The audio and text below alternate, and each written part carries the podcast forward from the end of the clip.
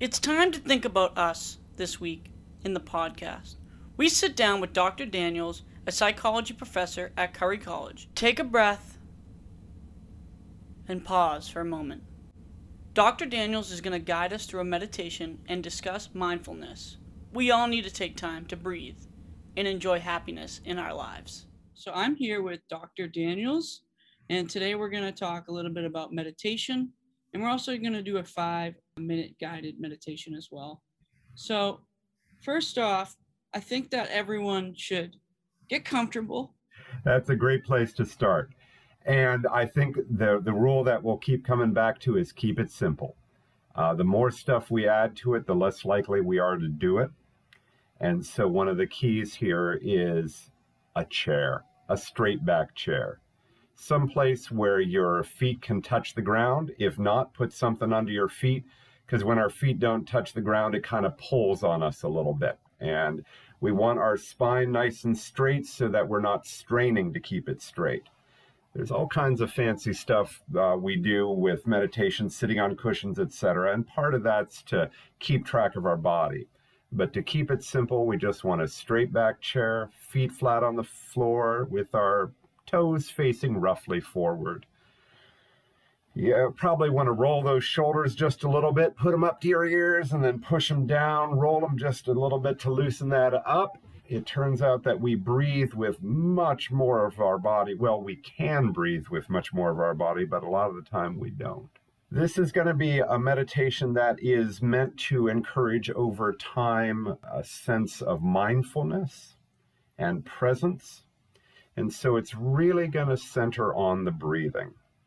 And so you can have your eyes partly closed, fully closed, maybe open, but what we're doing is limiting the number of distractions here. And so you set your hands down loose in your lap. You don't have to do anything fancy with your fingers. Folks who meditate for long term do all kinds of stuff there, but you don't need to worry about that, just so that they're sitting loose and not pulling on us. We're going to try to breathe through our nose. And if you've got allergies or some kind of thing like that, that might not be the easiest. So if you do breathe through your mouth, you're going to want to make it a small kind of pursed little thing. We're just trying to slow the breathing down. And the type of breathing that goes best with this is the breathing that we let happen in our belly you want to think that you're almost like filling up your um, lower abdominals with the air. You're not, of course, but what you're doing there is allowing your belly to help push out your rib cage. And when we're doing that kind of breathing, where we let the air fill up as much of our lungs as possible, and then we let the air back out and we cave in our abdominals. So when we exhale, we cave in the belly. When we inhale, we let the belly expand. And as we're doing that, we want the upper chest and our shoulders to stay as loose and sort of still as possible. We don't want to breathe shallow, which is that upper breathing. We want to breathe deep. For the meditation part, then, we just let the breathing happen and we notice it. So as I inhale, I can feel the coolness in my nose. I can feel that air in my throat. I can feel it start to get into my upper chest, and then I can feel my belly stretching out as I'm letting it guide my rib cage. And when I get a full lung of air, and it feels like, oh, yeah, that's there. We push just a little bit more and then we let it go. Hmm. Let that air go out and the belly caves back in again. And again, we notice the feel of the air in our nose, in our throat, in our chest. We feel the muscles stretching out and stretching in as we breathe. You're keeping that throat open the whole time. You just let the air flow through. Let the muscles in your belly guide the breathing. And in doing that, we let go of a lot of the tension we hold in our necks and in our throats. We even feel our voices deepen a little bit as we do that. So let's go back. We breathe in again. We feel the belly stretch out a little bit. And then hmm, we breathe out and we let the air flow through. And again, feel the coolness of the air. Now, with me talking, you probably notice what I'm saying. You're noticing your sensations. At the same time, you may notice what it feels like to be sitting in the chair that you're sitting in. Feel what your shoulders are feeling like. You might notice that there's been some tension in your body that you didn't notice that you were holding. All of that is for the good. That's all pulling us back into this moment. And as I continue to breathe, I inhale, stretch out that belly, and then exhale and let it go. And with each breath, I let there be a little pause. I inhale and I pause, and then I exhale and I pause. With each breath, we can feel the relaxation deepening a little bit more. We can feel ourselves letting go of some tension. Now, if you're doing this without somebody talking in your ears, the mind is going to drift. That's what our minds do. Our minds get distracted by this or that. That is inevitable. I do not know of anyone who has ever really cleared their mind. What we do have the capacity to do is gradually notice more and more that our mind has drifted. So as you're inhaling and exhaling, because you're going to keep doing that until you don't. So as we keep breathing and we notice our mind has drifted, like, oh, I'm thinking about that assignment. Oh, I'm thinking about class this afternoon. Oh, I think I just got an email. There they are. There are those thoughts, and come back to the breath. Huh, I just noted that my mind drifted and I came back to the breathing. The habit of returning to the breath is the habit of returning to the here and now. And as I become better and better at noticing the habits of my mind, the habits of my thoughts, I gain the ability over months and years to become more mindful. So let's inhale again. Pause, and we exhale.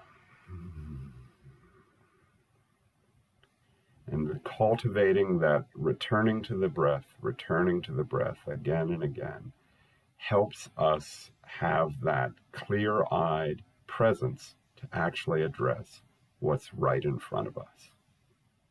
So, how about one more nice deep breath? Pause. And now a nice deep exhale.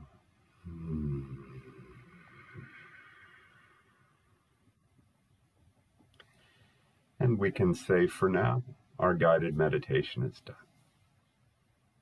How was that, Jack? That was great. I think that's a great way to always start a day. It's good to meditate before doing something. I do like a lot, actually, the pause. When I do it most of the times, you're pushing that air out. You're not allowing that tension to build, pause for a minute, and then blow it out. I I never really thought about that pause, how important that is. That's a really good observation. I like that. The pause gets super mystical too if you analyze it. There's a little moment in between breaths and I think there's actually a Buddhist meditation in which you're linking it to a little bit of of the nothingness of death and it gets all kinds of wild there but the pause gives us that in between moment an in between moment of the tension of the inhale and an in between moment of the relaxation of the exhale. It's just so, so nice to kind of take a minute to pause and relax and think about your breathing because I don't really think we do. I would agree with you. The um, I hinted at as we were talking there the shallow breathing that mm-hmm. most of us do most of the time you'll hear this repeatedly discussed that um, babies and early toddlers know how to breathe. They breathe with their belly. But sometime during toddlerhood towards early grade school, we learn to suck in our gut all the time Mm. and we start breathing shallow. There's all kinds of health issues around that because what's happening is we build up stale air much more when we breathe shallow. And that stale air can, for no good reason, put us into panic. Our body says, Oh, I'm not getting enough oxygen. And it puts us into a state of, of anxiety, of fight, flight, or freeze. And so the um, the breathing as a practice. Now it's interesting in, um, especially in China, but you'll see this everywhere. And I don't want to ignore um, yoga practice as well around the breath work unto itself is almost its own discipline. Um, for uh, Chinese practice and medicine, it's cultivating qi because qi is flow. Good qi, good flow. Bad qi, blocked flow. And so breathing is the core and breathing down into the belly because that's where the energy comes from. And so breath work, just three to five minutes once a day. We know, and in the psychology, we can't leave anything well enough alone. And so we have to call it diaphragmatic breathing. And it is indeed the number one most successful means of anxiety reduction, but it has to be practiced over time. The secret here is that you can't do it once. And pharmaceuticals promise us you take one pharmaceutical and you're all better. Diaphragmatic breathing, when practiced over time, beats all the pharmaceuticals, legal or illegal. Let's be clear there. And so um, it is indeed, like you just said, the that morning practice. Can you find just three to five minutes? Now, the extra stuff I added with um, tracking the thoughts, that mindfulness meditation element, that is then moving um, building on the breath work into a more explicitly meditative practice. But if you watch uh, people practicing Tai Chi or people doing yoga, the secret is the breath, right? If you do it with stiff muscles and a stiff gut, you can't hold the balance, you can't do the exercise with flow. It's giving into that breath and letting the breath guide it. And I know that you talked about sitting in a chair because I'm sitting in a chair. Is it better to kind of lay down and do a meditation? That's an interesting point. Um, I, when I teach breath work, I teach three versions of it. Um, one is sitting in a chair, and that's going to be one that um, will help us kind of, if we were to imagine a morning practice, to keep it simple, sit in a chair, do this, and you get ready for the day. What we're doing is we're, fancy word, depotentiating, lowering the possibility of anxiety by doing it, lowering our body's fight, flight, or freeze. So the chair practice is a neutral anchoring practice that gets us going in the right direction. There's a standing version where you um, put your legs about shoulder width apart, have your feet face straight forward, make your knees bouncy, and then tuck in your butt. And in doing that, we get our spine nice and straight. In um, martial arts, it's called the horse stance. And in doing that and breathing, that can be a nice way to feel the breath all the way down into the legs. And you're supposed to actually feel it down into the soles of your feet. We feel our whole body breathing in that standing version. And that's a great thing to do in the middle of a shift, uh, to do um, during a break during the day. And that gets me to the laying down version. The laying down version is deeply relaxing. And so, uh, laying on our back with our knees bolstered, the knees make a triangle and you put something under them so you don't need to hold them that way. You bolster the knees and then you do this funny thing where you roll your shoulders back and arch your back and then slowly relax your belly into the bed or whatever you're laying on. And in doing that, you're letting go of a bit of attention. The version that I've been taught is a relatively sharp inhale, so a quick, but then laying down, we focus in on making the exhale as long as we can. We stretch it out, and then we do it again with another sharp inhale, and then we try to make the exhale even longer. And each time it's a quick inhale and a longer and longer exhale. And in doing that, it's really deeply relaxing. And it's a great thing to do right before bed. It can reduce leg twitch a little bit, people who wake up from their leg twitching, and it mild forms of insomnia. It's a pretty effective form uh, for that. If you practice all three during the day, That's amazing. And it's only three to five minutes each time. So that's nine to 15 minutes per day. Um, and the key here is reduce the extraneous stuff. Stick with the practice, stick with the body, let the body guide it. Guided meditations are super useful, and it's how I learned. What we want is to internalize that so that when we don't have headsets, when we don't have something around us to help us, we can still do it. That anchoring practice of once a day in a straight back chair is awesome.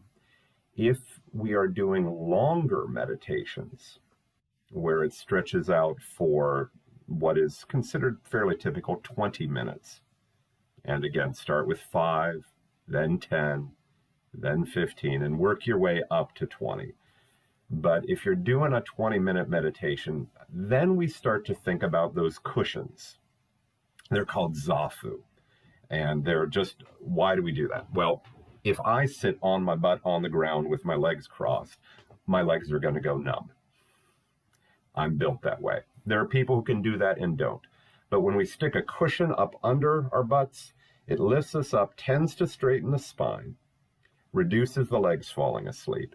But we also notice if we drift. Because one of the funniest things is that when our mind drifts, our body drifts. And so sitting on the cushions as I start to almost fall over, I can't fall asleep while I'm sitting on a zafu. I know I can fall asleep in a chair, but in a zafu, um, I'm going to, if I start to nod off, jerk myself awake.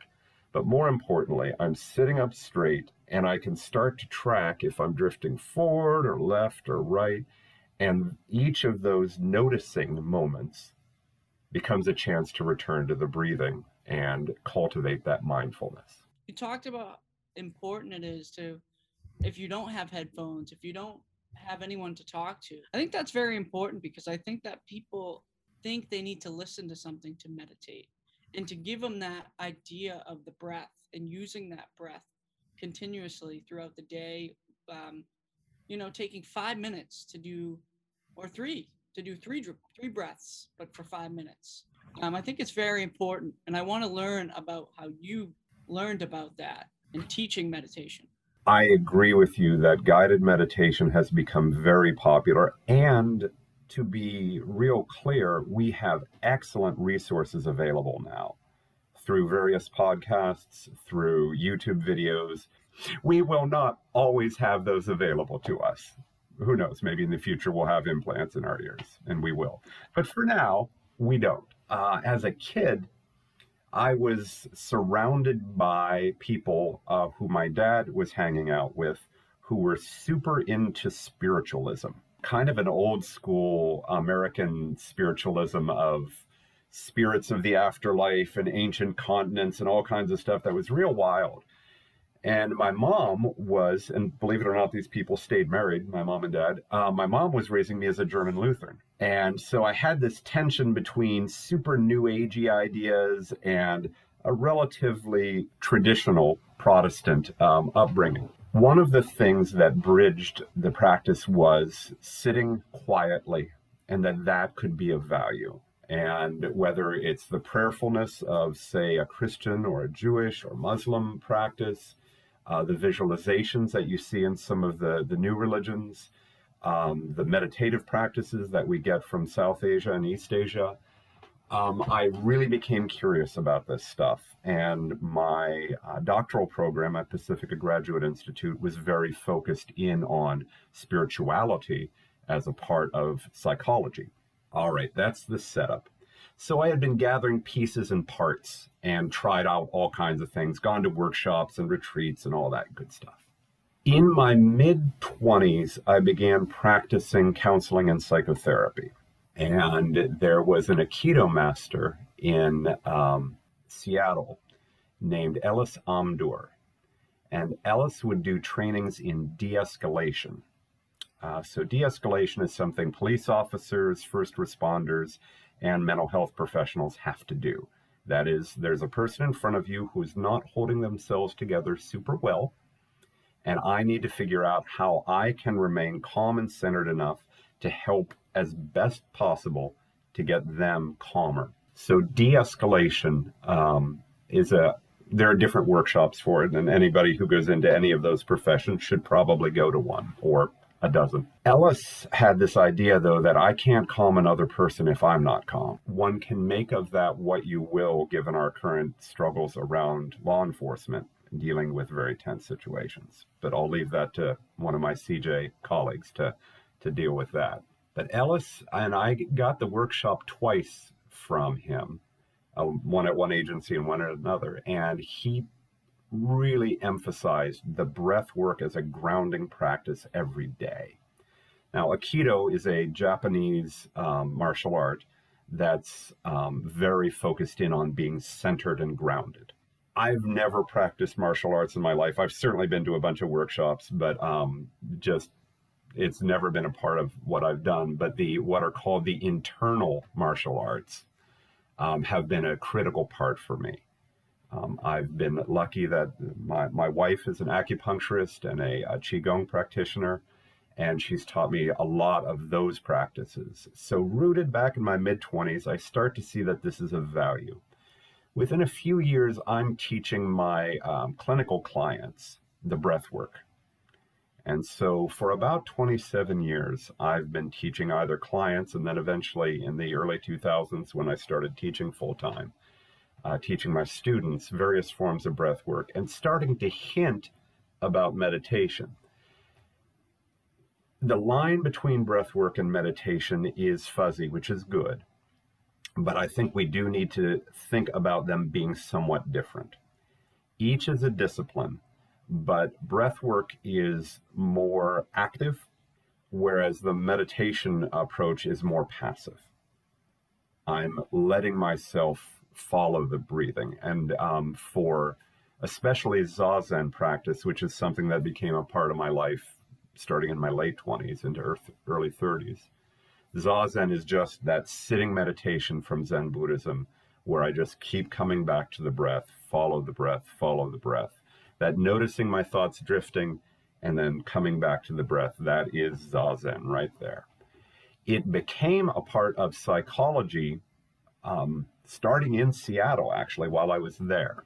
Dialectical behavior therapy, um, DBT, is a um, powerful approach that draws on a lot of different parts of psychology. The founder, Marsha Linehan, uh, who gave up a lot of workshops back in the day when I was in Seattle, uh, Linehan had herself, as she's revealed within the past five years, pulled herself out of a very difficult mental health struggle by the ongoing practice of Zazen meditation. And she then extends that into her research with clients who are having struggles, teaching them mindfulness and mindfulness based meditation. And mindfulness then is kind of this third category. We've got breath work, we've got meditation, and we've got then mindfulness. You can cultivate mindfulness without breath work, I guess. You can cultivate mindfulness without meditation, but breath work and meditation can certainly enhance mindfulness, that sense of what am I doing right now. So for me, it's been professional and personal, this journey over the past 27 or so years of, of getting deeper and deeper into um, these various practices. I really like how you talked about inner martial arts. I really do because I haven't heard that before. I, I think that we never really think about how we feel inside until it happens. Right. With the emotion and everything. And I think it's very important to talk about how that inner martial arts is very important because we're so much about, you know, our body, working on our body, but inside we we don't think about ourselves as much, I would say. I would agree with you. What happens so typically in most uh, martial arts training is that they do start with the the physical, the the katas, etc. Um, because they especially find that kids and new practitioners don't have the patience for the internal work. And so often it's not until uh, somebody's reached the level of black belt that they're suddenly taught, oh, yeah, and there's this other stuff. Um, that is not how it used to be taught Um, the martial arts that we know today, many of them are really only about 140 years old. Um, they come from ancient traditions, but it was in the late 1800s that a lot of the the forms that we know today, Tai Chi um, and uh, Kung Fu, and uh, a lot of the Japanese approaches are just within the last 140 years have been uh, solidified. But back in the day, 100 years ago, even 60 years ago, the internal focus was the core. You start there and you build out from there. The idea that the martial arts even could be a thing unto themselves is a very new idea because martial arts were supposed to be taught along with cooking, along with medicine, along with meditation, because um, and herbology. I left that out. So all of those are part of these branches of what's considered a life practice. We love in the West breaking things into pieces and parts. Oh, that's dietary. Oh, that's spiritual. Oh, that's military. And uh, those we live and die by those separations as opposed to seeing them as integrated. It's awesome to hear how much background you know and how much knowledge. I did want to take one of your classes, but I never got around to it. I failed on that part. But I'm so happy that I had this conversation with you. I do want to ask you one more question. What can we achieve with meditating and allowing ourselves to take time for ourselves and meditate during the day? Yeah. Oh boy, that's the biggie. And if I can now start to sound a little more um, Shifu or sensei like here, um, the point of meditation is that there is no point. We have to be super careful not to bribe ourselves into meditation. Oh, I'm doing this for weight loss, or I'm doing this to lower my anxiety, or I'm doing this to improve my sleep, or all of those may well happen. Um, but when we become obsessed with what I'm going to get out of it, it kind of gets in the way of what it can do. Um, so the the benefits that happen if we stop thinking about the benefits. Um, indeed, a deeper sense of calm and centeredness, clearer memory, better digestion, which is one of the more interesting ones because when we're um, when we're freaking out, blood does not flow to our gut. It's why we get dry mouth. The mouth is the opening to the digestive tract. And um, if our digestive tract is offline because we're ready to, you know, fight a saber-toothed tiger, then we're not going to um, digest our food well. Um, it shifts how the liver releases sugar into our bodies as we focus more on this calming practice. It uh, improves our relationships because we're not busy having arguments, we're busy having conversations. Combined with, of course, exercise, to be clear. Um, it improves our capacity to heal ourselves, um, just to be more fully who we are. My ongoing realization is that so much of the world around us, so much of what we expose ourselves to, doesn't make money off of us being calm. We've never heard a commercial that say says to us, "You're a really good person. Everything is okay. Have a nice day." the commercials tell us we suck. and we'll suck a little bit less if we have their product. Being bombarded with messages that I'm not okay sits in our body. It becomes parts of our thoughts, parts of our embodiment, parts of our relationships. I'm not enough. This isn't enough. I'm not okay. And meditation at its best, when you cultivate it over weeks and months and years, meditation pulls us back into the moment. And in that moment, we have everything we need. Definitely wanted to take a psychology class because I'm I'm very interested in this stuff, and I'm hoping to um, because of Headspace. I I like Andy a lot. Um, I do want to watch one of his TED talks. I think he's just great. I remember him on um, Jimmy Fallon. I like his videos. His animations are very entertaining about um, kind of mindfulness and allowing yourself to watch your thoughts instead of run out into traffic. I like to, yeah, and try to stop them. So I've always kind of used that metaphor lately, and um, I I think it's really important to keep bringing that metaphor up because we run out into traffic to stop our thoughts, but we really wouldn't run into traffic. Agreed, agreed. You know, you're reminding me, I'm of an age where podcasts aren't quite an ongoing thing for me. Mm-hmm. Um, I'm an NPR geek, though, and yeah. I end up listening to what are actually podcasts via NPR quite a bit. Right. Um, and I, I can't recommend it enough because there's just such interesting, bright people, and they're interviewing a lot of the um, the better thinkers today around this. But one in particular is called On Being.